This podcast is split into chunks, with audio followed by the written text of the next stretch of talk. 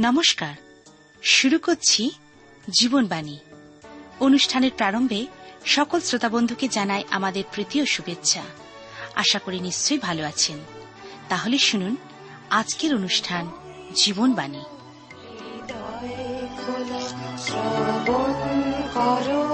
জীবন বাণী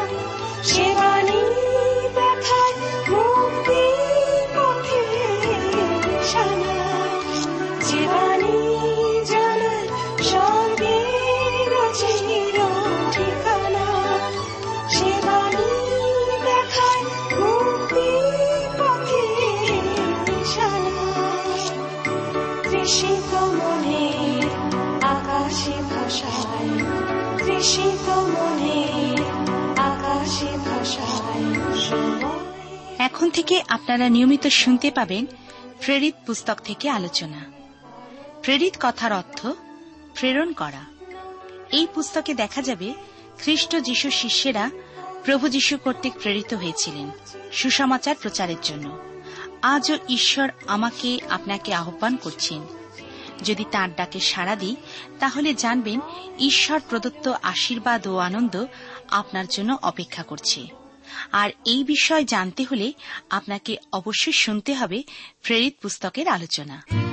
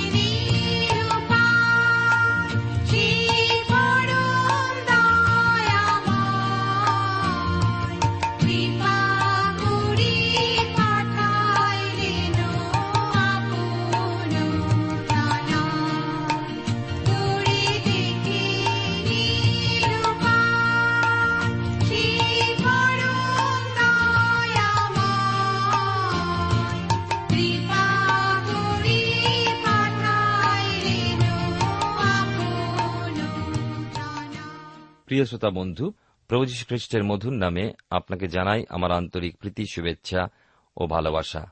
জীবনবাণীর ধারাবাহিক অনুষ্ঠানে আমি আপনাদের কাছে বাইবেলের নতুন নিয়মে প্রেরিতদের কার্যবিবরণ থেকে আলোচনা করছি। গত অনুষ্ঠানে যারা যোগ দিয়েছিলেন, তারা নিশ্চয়ই স্মরণ রেখেছেন যে আমি সতেরোর অধ্যায় থেকে আলোচনা করেছিলাম এবং এইখানে সাধু পৌলের, বিশেষ করে এথেন্সে বা আথেনীয়দের মধ্যে সুসমাচার প্রচার এবং অদ্ভুত তার সাহসের পরিচয় আমরা পেয়েছি। কিন্তু আজকের আমি আপনাদের কাছে প্রেরিতদের কার্যবিবরণ তার আঠেরো অধ্যায় থেকে আলোচনা শুরু করব। এখানে আমরা দেখব প্রেরিত পৌলের দ্বিতীয় সেবাযাত্রার ধারাবাহিকতা। সাধু পৌলকে করিন্থে ও আপল্লকে ইফিসে আমরা দেখতে পাই। আথেনিতে সাধু পৌল অপেক্ষায় রয়েছেন বিরয়া থিসরনিকীয় মণ্ডলীর সংবাদসহ শীল ও তিমথিয়ের আগমনের। আথেনিতে এই সেবাকার্যের পরে শৌলকে, যাকে আমরা দেখি পৌল রূপে, তাকে দেখা যায় করিন্থে।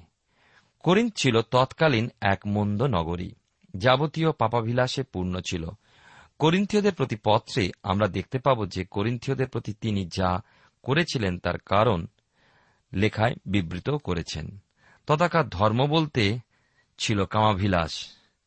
সেখানে দূরবর্তী সম্পূর্ণ মন্দির এলাকাটি আফ্রোদিত বা ভেনাস দেবতার কাছে উৎসর্গীকৃত। হাজারখানেক তথাকথিত পবিত্র কুমারী যারা আদৌ পবিত্র কুমারী নয়, বরং শুধু মন্দ অভিলাষী নারীগণ। এই সমস্ত ব্যতিরেকেও আছে দুটি থিয়েটার বা রঙ্গালয়, যেখানে অন্যান্য সাম্রাজ্যগুলো হতে এই আনন্দ উপভোগের উদ্দেশ্যে লোক সমাগম হয়ে থাকত। করিন্থ নগরে এমন বিভিন্ন সাম্রাজ্যের মানুষের সমাবেশ আমরা দেখতে পাই। এমন একটি নগরে পবিত্র আত্মার প্রেরণায় সাধু পৌল গিয়েছিলেন বিনাশ হতে মানুষের মন পরিবর্তন করার উদ্দেশ্যে। এভাবে আজও ঈশ্বরের দাসগণ ব্যবহৃত হয়ে চলেছেন বিভিন্ন শহরে এবং গ্রামে। আমরা ঈশ্বরের বাক্যকে এখন কত সহজে আমাদের মধ্যে লাভ করে চলেছি। কারণ পরিবহন ও যোগাযোগ ব্যবস্থার মাধ্যমে ঈশ্বরের দাসদাসীগণের কষ্টসাধ্য পরিশ্রমের মাধ্যমে ঈশ্বরের কত সাক্ষ্যমর্দের প্রাণপণ, বিনতি ও প্রার্থনাশীল জীবনের অবিশ্রান্ত পরিচর্যার মাধ্যমে খ্রিস্টীয় সুসমাচার ঈশ্বরের বহুমূল্য বাক্য আমাদের নিকটবর্তী হয়েছে। কিন্তু প্রথম শতাব্দীতে দেখতে পাই কি নিদারুণ তাড়নার মধ্যে দিয়ে তা প্রথমে জিরুসালেম, তারপর জিহুদিয়া, সমরিয়া এবং ক্রমশ পৃথিবীর প্রান্ত পর্যন্ত এগিয়ে চলতে লাগল। আজ প্রভুর আগমন নিকটবর্তী হয়েছে। অনেক বিঘ্নতার পথ ধরে প্রভুর বাক্য দিকে দিকে মানুষের হৃদয় জয় করে চলেছে। প্রভুর স্বর্গারোহণের পূর্বে দত্ত আদেশ পালনে সেই সময় শিষ্য প্রেরিতগণ হতে শুরু করে বিভিন্ন সময় বিভিন্ন সেবক প্রেরিত ব্যক্তিগণের মাধ্যমে আজ পর্যন্ত পবিত্র আত্মা প্রভুর সেবা কার্যকে অটুট রেখে চলেছেন। এবং পৃথিবীর প্রান্ত পর্যন্ত তা ব্যাপ্ত হয়ে চলেছে। প্রথম শতাব্দীতে প্রেরিত পৌল অজিহুদীদের মধ্যে, পরজাতীয়দের মধ্যে সুসমাচার বহনের জন্য ঈশ্বর মনোনীত ছিলেন। আমরা এও লক্ষ্য করেছি, সাধু পৌলকে পবিত্র আত্মা কর্তৃক পৃথকীকৃত হতে। তিনি সালাসি, পাফো, পিসিদিয়া, আন্তিওখিয়া ইকোনিও লুকানিয়া, লুস্ত্রা, দর্বি ইত্যাদি অঞ্চলে তার প্রথম সুসমাচার প্রচার যাত্রা সম্পন্ন করেছিলেন। এরপর ফরুগিয়া, গালাতীয়, বিরয়া, ফিলিপি, থিসলনিকীয়, আথেনি ইত্যাদি নগরে তাঁর সুসমাচার প্রচারের দ্বিতীয় যাত্রা সুসম্পন্ন করেছেন। এই বিষয় আমাদের আজকের পাঠ্য বিষয়। এরপরে তিনি চলেছেন করিন্ত নগরে। আর আমরা শুনলাম যে তৎকালীন এক পাপ ও মন্দ অবিলাসপূর্ণ নগরী ছিল এই করিন্থ। সাধু পৌল তার দ্বিতীয়বারের সেবাযাত্রায় যেমন করিন্থে গিয়েছিলেন, তেমনি গিয়েছিলেন তৃতীয়বারের যাত্রায়ও। আমার বিশ্বাস, এখানে এক ফলপ্রসূ সেবা তিনি গেঁথে তুলে উঠতে পেরেছিলেন। মনে হয় আরও যে এই করিন্থ ও ইফিসে পৌল যেন মহান সেবা করতে সমর্থ হয়েছিলেন। ধর্মীয় ভাবাপন্ন পীঠস্থান স্বরূপ যেমন এই ইফিস, তেমনি পাপ সভাপন্ন পীঠস্থান ওই করিন্থ। উভয় স্থানে বিশেষ বাণিজ্যিক কেন্দ্র বলে জানা যায়। আসুন, আজকের আমরা দেখি সাধু পৌল তার প্রথম করিন যাত্রায় কি করেছিলেন। প্রেরিতদের কার্যবিবরণ তার আঠেরো অধ্যায় প্রথম পাঁচটি পদ পাঠ করব, যা আপনি পাবেন দুশো আটাত্তর পৃষ্ঠায়। লেখা আছে এখানে, করিন্থে সুসমাচার প্রচার। তৎপরে পৌল আথেনি হইতে প্রস্থান করিয়া করিন্থে আসিলেন, আর তিনি আকিল্লা নামে এক জিহুদির দেখা পাইলেন। ইনি জাতিতে পন্থীয়, অল্পদিন পূর্বে আপন স্ত্রী প্রিস্কিল্লার সহিত ইতালিয়া হইতে আসিয়াছিলেন, কেননা ক্লোদীয় সমুদায় জিহুদিকে রোম হইতে চলিয়া যাইতে আজ্ঞা করিয়াছিলেন। পৌল তাহাদের কাছে গেলেন আর তিনি সমব্যবসায়ী হওয়াতে তাহাদের সঙ্গে অবস্থিতি করিলেন ও তাহারা কর্ম করিতে লাগিলেন, কেননা তাহারা তাম্বু নির্মাণ ব্যবসায়ী ছিলেন। প্রতি বিশ্রামবারে তিনি সমাজগৃহে কথা প্রসঙ্গ করিতেন এবং জিহুদীয় গ্রিকদিগকে বিশ্বাস করিতে প্রবৃত্তি দিতেন। যখন শিল ও তিমথিও মাকিদনিয়া হইতে আসিলেন, তখন পৌল বাক্যে নিবিষ্ট ছিলেন, যিশুই যে খ্রিস্ট, ইহার প্রমাণ জিহুদিদিকে দিতেছিলেন। ঈশ্বর তার আপন পঠিত বাক্যের দ্বারা আমাদের প্রত্যেককে আশীর্বাদ করুন। আসুন, আলোচনায় যাওয়ার পূর্বে ঈশ্বরতে সমর্পিত হয়ে প্রার্থনায় যাই। প্রেমা পিতা ঈশ্বর, তোমার পবিত্র নামে ধন্যবাদ করি। আজকের এই সুন্দর সময় সুযোগ তুমি আমাদেরকে দিয়েছ। আমরা যখন তোমার চরণ তলে এসেছি, আমাদের আপন আপন পাপ অপরাধ তোমাকে স্বীকার করি। তুমি তোমার প্রিয় পুত্র প্রভুষের রক্তে আমাদের সমস্ত পাপ অপরাধ দৌত পরিষ্কৃত করে তোমার যোগ্যরূপে চলতে তুমি সাহায্য করো। আমাদের জীবনের দ্বারা তুমি সেবিত, পূজিত, গৌরবান্বিত হও। প্রভু, বিশেষ করে আজকে প্রার্থনা করি যে সমস্ত বৃদ্ধ বৃদ্ধারা যারা ঠান্ডায় কষ্ট পাচ্ছেন এবং বিভিন্ন রোগ যাতনায় প্রভু, তারা যাতনাগ্রস্ত, তাদের প্রতি তুমি দয়া করো। তোমার আরোগ্যকারী হস্ত বিস্তার করে তাদেরকে তুমি সুস্থতা এবং তোমার মহান শক্তি দ্বারা তাদেরকে তুমি রক্ষা করো এবং তোমার বাক্যের মধ্যে দিয়ে আমাদের প্রত্যেককে নবায়িত করো।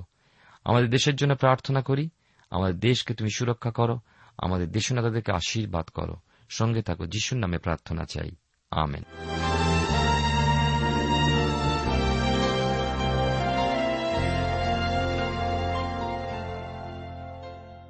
প্রিয় শ্রোতা বন্ধু আপনি জীবনবাণীর অনুষ্ঠান শুনছেন আর এই অনুষ্ঠানে আমি আপনাদের কাছে বাইবেলের নতুন নিয়মে প্রেরিতদের কার্যবিবরণ তার আঠেরো অধ্যায় থেকে আলোচনা করছি। প্রথম পাঁচটি পদ একটু আগেই আপনাদের সামনে পাঠ করেছি। এখানে আমরা দেখতে পাই যে সাধু পৌল আথেনি হতে এলেন করিন্থে, সাক্ষাৎ পেলেন রোম হতে প্রত্যাগত এক দম্পতির। কেন তারা রোম পরিত্যাগ করেছিলেন কেননা পৃথিবীর উপরে সমুদায় স্থানে সেই সময় জিহুদি বিরোধী এক ঢেউ ছড়িয়ে পড়েছিল। রোম সাম্রাজ্যের কালে এমন অবস্থা তো বার কয়েক আঘাত এনেছিল। ইহানো অবস্থায় ক্লোদীয় আদেশ নেমে এসেছিল সকল জিহুদির উপরেই রোম পরিত্যাগ করে চলে যাওয়ার। এই রোম পরিত্যাগকারীদের মধ্যে চমৎকার সহাপন্ন মানুষ ছিল। এই দম্পতি আখিল্লা এবং তাঁর স্ত্রী প্রিস্কিল্লা তারা করিন্তে এসেছিলেন এবং একটা দোকান খুলেছিল তারা, কারণ তাদের ছিল একটা কারবার বা ব্যবসা। একদিন এক জিহুদি ব্যক্তি এলেন তাদের দোকানে, যিনি আন্তকিয়া হতে সমস্ত পথ ঘুরে ঘুরে এসে পৌঁছেছেন। তাদের উভয় পক্ষে আলাপ পরিচয় হল এবং তারা পৌলকে তাদের সঙ্গে অবস্থিতি করতে বললেন। কি মনে হয় আপনার? তাদের মধ্যে কি বিষয়ে কথাবার্তা হয়েছিল? প্রেরিত পৌল তাদের প্রভুর নিকটবর্তী করলেন। আর সমাজগৃহে প্রতি বিশ্রামবারে তিনি প্রভুর বাক্য প্রচার করে চলতে লাগলেন। কিন্তু তাদের মাঝে কিছু কিছু মানুষ, কি জিহুদি, কি গ্রিক, মন ফিরিয়েছিল প্রভুর প্রতি বটে, তবুও তার বিপক্ষরা উঠেছিল। আমাদের নিশ্চয়ই মনে আছে যে আথেনিতে সাধু পৌল অপেক্ষা করেছিলেন তিমথিও ও শিলের জন্য, কিন্তু তাদের দেখা পেলেন না। কিন্তু এখন তাদের দেখা সাক্ষাৎ পেলেন এই করিন্থে এবং শুধু সাক্ষাৎ পেয়েছেন তাই নয়, মাকিদোনিয়া মণ্ডলীর সংবাদও পেলেন তাদের কাছে। থিসলনিকীয়দের প্রতি প্রথম পত্রে আমরা দেখতে পাব যে পৌল তিমথিয়ের এই বিবৃতি প্রাপ্তির পর এই সময়ের কথা উল্লেখ করেছেন। পৌলের বক্তব্য ছিল, করিন্থ সমাজগৃহে সেদিন প্রভু যিশুই খ্রিস্ট, তার প্রমাণ তুলে ধরা। ছয় থেকে এগারো পদে পাই, কিন্তু তাহারা প্রতিরোধ ও নিন্দা করাতে তিনি বস্ত্র ঝাড়িয়া তাহাদেরকে কইলেন তোমাদের রক্ত তোমাদেরই মস্তকে বর্তুক। আমি সুচি। এখন অবধি আমি পরজাতীয়দের নিকটে চলিলাম। পরে তিনি তথা হইতে প্রস্থান করিয়া তৃতীয় জুষ্ট নামে একজন ঈশ্বর ভক্তের বাটিতে প্রবেশ করিলেন। ইহার বাটি সমাজগৃহের পার্শ্বে ছিল। আর সমাজ দক্ষ ক্রিপস সমস্ত পরিবারের সহিত প্রভুতে বিশ্বাস করিলেন এবং করিন্থীয়দের মধ্যে অনেক লোক শুনিয়া বিশ্বাস করিল ও বাপ্তাজিত হইল। আর প্রভু রাত্রিকালে দর্শনযোগে পোলকে কইলেন ভয় করিও না, বরং কথা বলো, নীরব থাকিও না, কারণ আমি তোমার সঙ্গে সঙ্গে আছি। তোমার হিংসা করণার্থে কেহই তোমাকে আক্রমণ করিবে না, কেননা এই নগরে আমার অনেক প্রজা আছে। তাহাতে তিনি দেড় বৎসর অবস্থিতি করিয়া তাহাদের মধ্যে ঈশ্বরে বাক্য শিক্ষা দিলেন। সাধু পৌলের এই ধরনের পদক্ষেপে পরজাতীয় অজিহুদীদের মধ্যে তাঁর সেবা ছড়িয়ে পড়েছিল। আমরা দেখি যে ইফিসে তা যে কত সত্য এবং রোমে স্পষ্টতই তা ছিল অল্প, তা আমরা দেখতে পাব। করিন্তে এই শক্তিশালী সেবা করে তিনি প্রায় আঠেরো মাস যাপন করলেন। জিহুদিরা তার বিপক্ষে উঠলে তিনি পরজাতীয়দের প্রতি ফেরেন। লক্ষ্য করতে চলেছি, ঈশ্বর তার সঙ্গে কথা বলতে চলেছেন, কেননা তাঁর সেবা কার্যের মধ্যে এক নতুন পরিসরে নিয়ে এসেছেন। প্রভু বলছেন, আমার অনেক প্রজা। যখন প্রভু নিজে কথা বলছেন, তখন কি নিশ্চিন্ততা প্রভুতে অনুভব করা যায়? তিনি বলেন, আমি তোমার সঙ্গে আছি। কেহই তোমাকে আক্রমণ করিবে না। সাধু পৌল, প্রভুর প্রদত্ত ভরসাতে প্রভুর বাক্য শক্তিশালী রূপে শিক্ষা দিতে পেরেছিলেন, কিন্তু বিঘ্নতা সর্বদাই আছে। তাই আমরা লক্ষ্য করব, বারো থেকে সতেরো পদে এবং এখানে লেখা আছে, আর গাল্লিয় যখন আখায়ার দেশাধ্যক্ষ তখন জিহুদের একযোগে পৌলের বিপক্ষে উঠিল, তাহাকে বিচারাসনের সম্মুখে লইয়া গিয়া কহিল, এই ব্যক্তি ব্যবস্থার বিপরীতে ঈশ্বরে ভজনা করিতে লোকদিগকে কুপ্রবৃত্তি দেয়।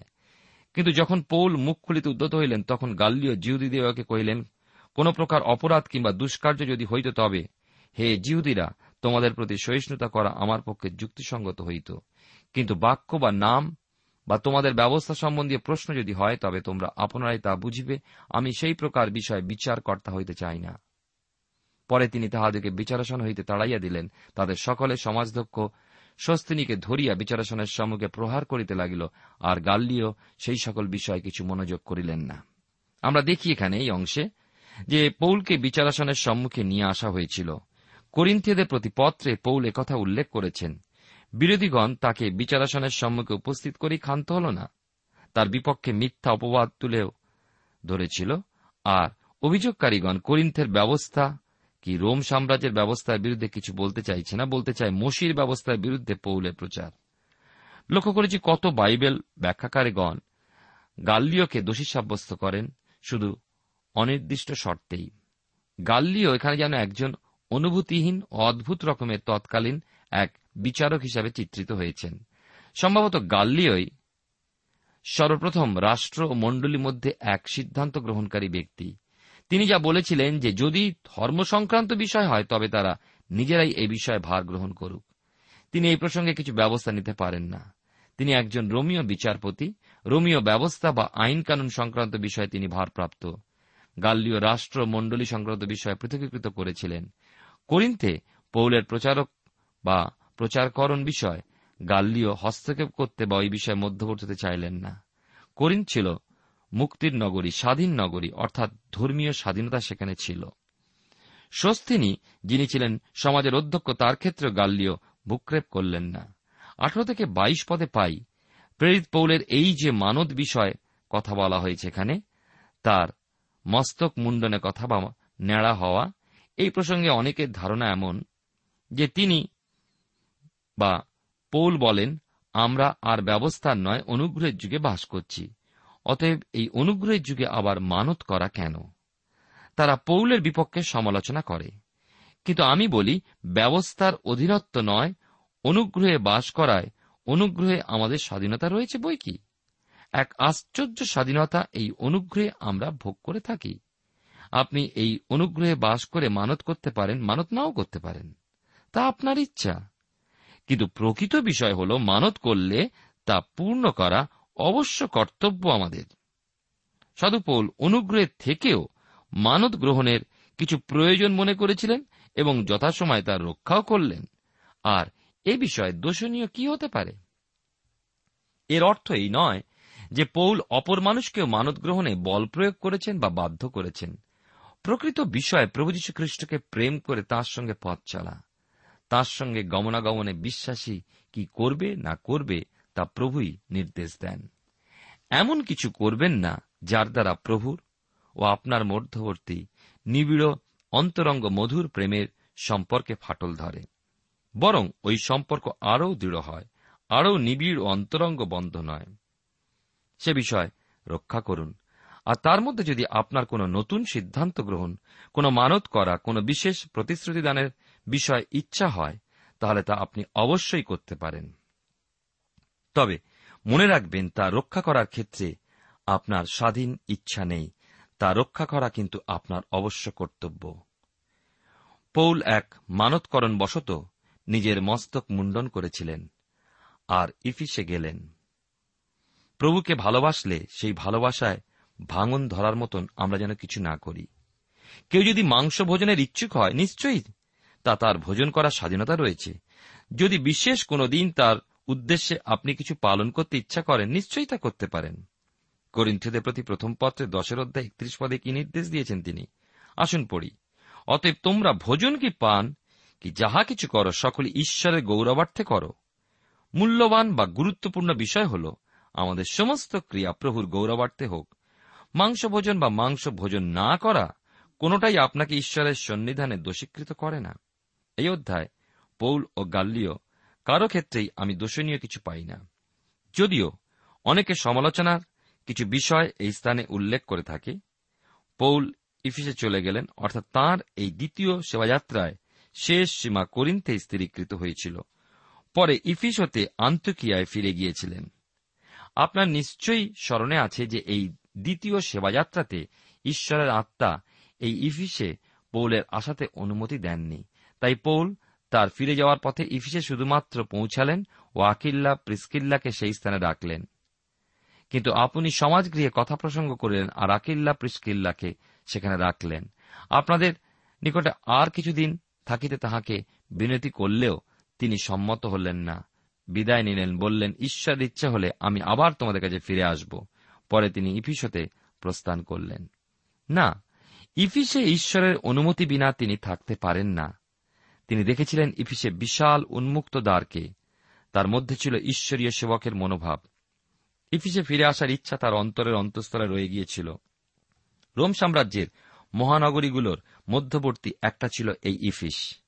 কিন্তু পৌল বিদায় নিলেন ইফিসতে গিয়েছিলেন জিরুসালেমে। তার সেবা সকলের, অর্থাৎ এই দ্বিতীয় যাত্রার যাবতীয় বিবরণ বিভিন্ন স্থানের মণ্ডলিস্থ সংবাদ সেখানে জানাবার জন্য তিনি জিরুসালামে গিয়েছিলেন। তারপর গিয়েছিলেন তার কার্যস্থল আন্থিয়কিয়া মণ্ডলীতে। এখানেই আমরা পৌলের দ্বিতীয় সেবাযাত্রার সমাপ্তি লক্ষ্য করি এবং শীঘ্রই তার তৃতীয় সেবাযাত্রা শুরু হতে চলেছে দেখতে পাব। আমরা আঠেরো অধ্যায় আলোচনায় রয়েছি, তেইশ পদ পাঠ করি। সুসমাচার প্রচারার্থে পৌলের তৃতীয় যাত্রা, যা দুশো উনআশি পৃষ্ঠায় আছে। সেখানে কিছুকাল অতিবাহিত করিয়া তিনি প্রস্থান করিলেন এবং ক্রমে গালাতিয়া দেশ ও ফরুগিয়া ভ্রমণ করিতে করিতে শিশু সকলকে সুস্থির করিলেন। গালাতীয় দেশের মধ্যে দিয়ে পৌলের তৃতীয় যাত্রা শুরু। এবারে এই তৃতীয় যাত্রায় পৌল ইফিসে গিয়েছিলেন বলে জানা যায়। সেখানে এক মহান তিনি সংসাধন করেছিলেন। সেখানে দেখতে পাব, কিন্তু আরও একজনকে ইফিসে দেখতে পাই। কে তিনি? তিনি আপল্ল।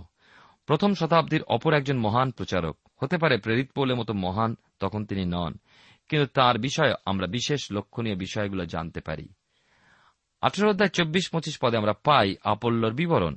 আপল্ল নামক একজন জিহুদি পিছে আসিলেন। তিনি জাতিতে আলেকসান্দ্রীয় একজন সুবক্তা এবং শাস্ত্রে ক্ষমতাপন্ন ছিলেন। তিনি প্রভুর পথের বিষয়ে শিক্ষা পাইয়াছিলেন এবং আত্মাতে উত্তপ্ত হতে যিশুর বিষয়ে সূক্ষ্মরূপে কথা বলিতেন ও শিক্ষা দিতেন, কিন্তু কেবল জোহনের বাপ্তিস্ম জ্ঞাত ছিলেন।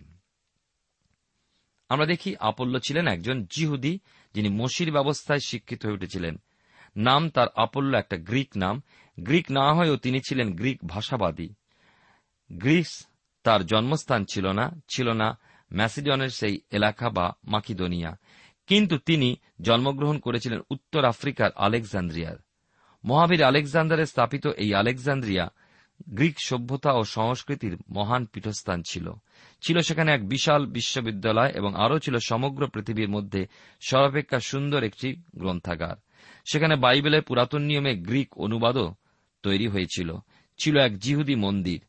প্রথম শতাব্দীর মহান কেন্দ্র জিরুসালেম ও আন্তিওকিয়া হতে আলেকজান্দ্রিয়াও গিয়েছিল। প্রথম শতাব্দীর মণ্ডলীর ইতিহাসে এর গুরুত্ব বেশ কতক শতাব্দী ব্যাপী বলবৎ ছিল। অথনিসিয়াস তর্তুল্য এবং অগাস্টিন প্রথম শতাব্দীর মণ্ডলীর এই তিন সুমহান ব্যক্তি এই স্থানতে এসেছিলেন। আপল্য সমসাময়িক ফিলো ইহুদি ধর্মের সঙ্গে গ্রিক দর্শনকে মিশ্রিত করেছিলেন। ইহুদি ধর্ম নিষ্কাম প্রেমের সম্মিলন। আপল্য এর প্রভাবে প্রভাবান্বিত ছিলেন। আমাদের বলা হয়েছে, আপল্য ছিলেন সুবক্তা, অর্থাৎ একজন মহান প্রচারক। শাস্ত্র ছিলেন তিনি ক্ষমতাপন্ন, অর্থাৎ পুরাতন নিয়মে সুশিক্ষিত। তার সম্বন্ধে আরও জানতে পারি তিনি প্রভুর পথের বিষয়ে শিক্ষা পেয়েছিলেন, অর্থাৎ প্রকাশ হতে প্রাপ্ত নয়, প্রাপ্ত শিক্ষা হতে লাভ করেছিলেন। তিনি আত্মাতে উত্তপ্ত হতেন, পবিত্র আত্মার অভিষেকে। এই উত্তপ্তা নয়, কিন্তু ঈশ্বরীয় যাবতীয় বিষয় প্রবল ইচ্ছা ও আগ্রহী এই আত্মায় উত্তপ্ততা সঞ্চারিত করেছিল। এ ছিল তার উদ্দেশ্যে পবিত্র আত্মার সাক্ষ্যদান সমস্ত গুণগুলো লক্ষ্য করলে একজন মহান ব্যক্তি হিসাবে তাকে গণ্য করতে পারি। এই আত্মার উত্তপ্ততাই আপল্য। প্রভু যিশুর বিষয়ে সূক্ষ্মরূপে কথা বলতেন ও শিক্ষা দিতেন। অর্থাৎ যা কিছুই তিনি শিক্ষা লাভ করেছিলেন, সমস্তই শিক্ষা দিতেন। কিন্তু শুধুমাত্র বাপ্তাইযোগ জোহনের বাপ্তিস্মের কথাই জানতেন। এর অধিক বিষয় পর্যন্ত তিনি যেতে পারেননি। প্রভু যিশুর নামে বাপ্তায়িত হওয়ার বিষয় জানেননি, শোনেননি প্রভুর কথা। প্রেরিত তার আঠেরো অধ্যায় ছাব্বিশ থেকে আঠাশ পদে এই কথা লেখা আছে, তিনি সমাজগৃহে সাহসপূর্বক কথা কইতে আরম্ভ করিলেন, আর প্রিস্কিল্লা ও আকিল্লা তাহার উপদেশ শুনিয়া তাহাকে আপনাদের নিকটে আনিলেন এবং ঈশ্বরের পথ আরও সূক্ষ্মরূপে বুঝাইয়া দিলেন। পরে তিনি আখায়াতে যাইবার মানস করিলে ভাতৃগণ উৎসাহ দিলেন, আর তাহাকে গ্রহণ করিতে শিষ্যদিওকে পত্র দিলেন। তাহাতে তিনি তথায় উপস্থিত হইয়া যাহারা অনুগ্রহ দ্বারা বিশ্বাস করিয়াছিল তাহাদের বিস্তর উপকার করিলেন, কারণ যিশুই যে খ্রিস্ট, তাহা শাস্ত্রীয় বচন দ্বারা প্রমাণ করিয়া তিনি ক্ষমতার সহিত লোকসাধনের সাক্ষাতে জিহুদীয়কে একেবারে নিরুত্তর করিলেন। তার সাহস ও উদ্দীপনা লক্ষ্য করা যায়। সমাজগৃহে তিনি শিক্ষা দিয়েছিলেন। তার শিক্ষা উপদেশ শুনে আকিল্লা প্রিসকিল্লা সভা শেষে আপল্লকে স্বগৃহে আমন্ত্রণ জানিয়েছিলেন। তারা বুঝতে পেরেছিলেন যে আপল্লর জ্ঞান ছিল সীমিত। সেই জন্য প্রভু খ্রিস্টের বিষয় সূক্ষাতি সূক্ষ্ম কথাগুলো আপল্লকে বুঝিয়ে দিয়েছিলেন। আপল্ল ছিলেন উজ্জ্বল, প্রতিভাশালী ব্যক্তি। কিন্তু আকিল্লা ও প্রিসিল্লা যদি তাকে নিজেদের কাছে নিয়ে গিয়ে প্রভু যিশুর বিষয় সূক্ষ্মতি সূক্ষ্মভাবে না বুঝিয়ে দিতেন, তাহলে আপল্য ঈশ্বরের অনুগ্রহের সুষমাচারের কথা জানতেও পারতেন না। একজন স্ত্রীলোক কি অদ্ভুতভাবে এক ভাইকে সুশিক্ষিত করে তুলেছেন দেখুন। এমন কিছু দেখিয়েছেন, বুঝিয়েছেন যা আপল্য জানতেন না। কিন্তু এখন আপল্য আখায়েতে গিয়ে সম্পূর্ণ ক্ষমতার সঙ্গে, অর্থাৎ দৃঢ় নিশ্চয়তায় জিহুদীদেরকে নিরুত্তর করলেন। শাস্ত্রসঙ্গত সকল প্রমাণে তিনি সুনিশ্চিত হয়ে গিয়েছিলেন। শাস্ত্রতে তাই প্রমাণসবুও তুলে দেখালেন প্রভু যিশুই সেই খ্রিস্ট। পুরাতন নিয়মতে জোহন বাপ্তাইজকের সেবা মাধ্যমে সমস্তই সত্যতা দেখালেন। জোহন বাপ্তাইজকের বাপ্তিস্ম আমরা দেখি ঊর্ধ্বে তিনি প্রথমে কিছু জানতেন না। তার মধ্যে প্রকৃত জ্ঞান সঞ্চারিত করেছিলেন ওই দম্পতি, আকিল্লা, প্রিসিল্লা। সহায়তা করলেন আপল্লর মনোপরিবর্তনে। করিন্থ আথিনিসহ গ্রিসের মণ্ডলীগুলিতে ভ্রমণ করতে গিয়েছিলেন আখায়াতে। কি প্রচার করেছিলেন? প্রচার করেছিলেন সেই বহুমূল্য বিষয় যা তিনি প্রথমে জানতেন না, কিন্তু পরে বদ্ধমূল হয়েছিলেন সেই বিষয়ে যে প্রভু যিশুই সেই খ্রিস্ট, সেই মসীহ এবং সেই পরিত্রাতা, সকল মনুষ্যের পরিত্রাণকর্তা। ঈশ্বর আপনার জীবনে মঙ্গল করুন।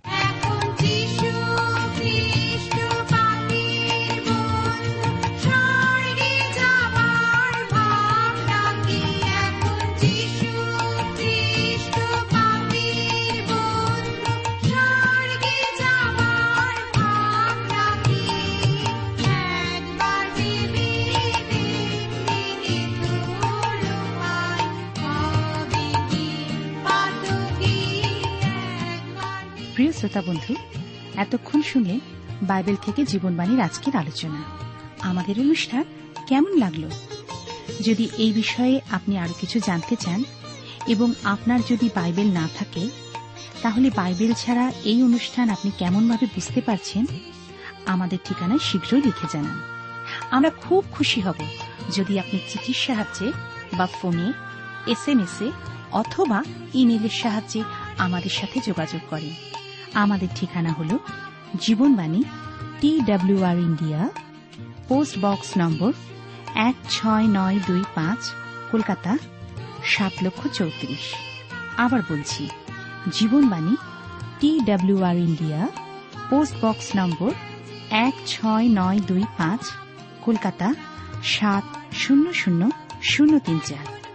আমাদের ইমেলের ঠিকানা হল Bengali TTV at radio eight eight two dot com আবার বলছি Bengali TTV at radio eight eight two dot com আমাদের ফোন নম্বর two four three eight double zero four five two four three eight double zero four five এবং আমাদের mobile নাম্বারটা লিখে নিন nine four double three four nine seven two three five আবার বলছি nine four double three four nine seven two three five আজকের সময় এখানেই শেষ। বিদায় নিচ্ছি। নমস্কার।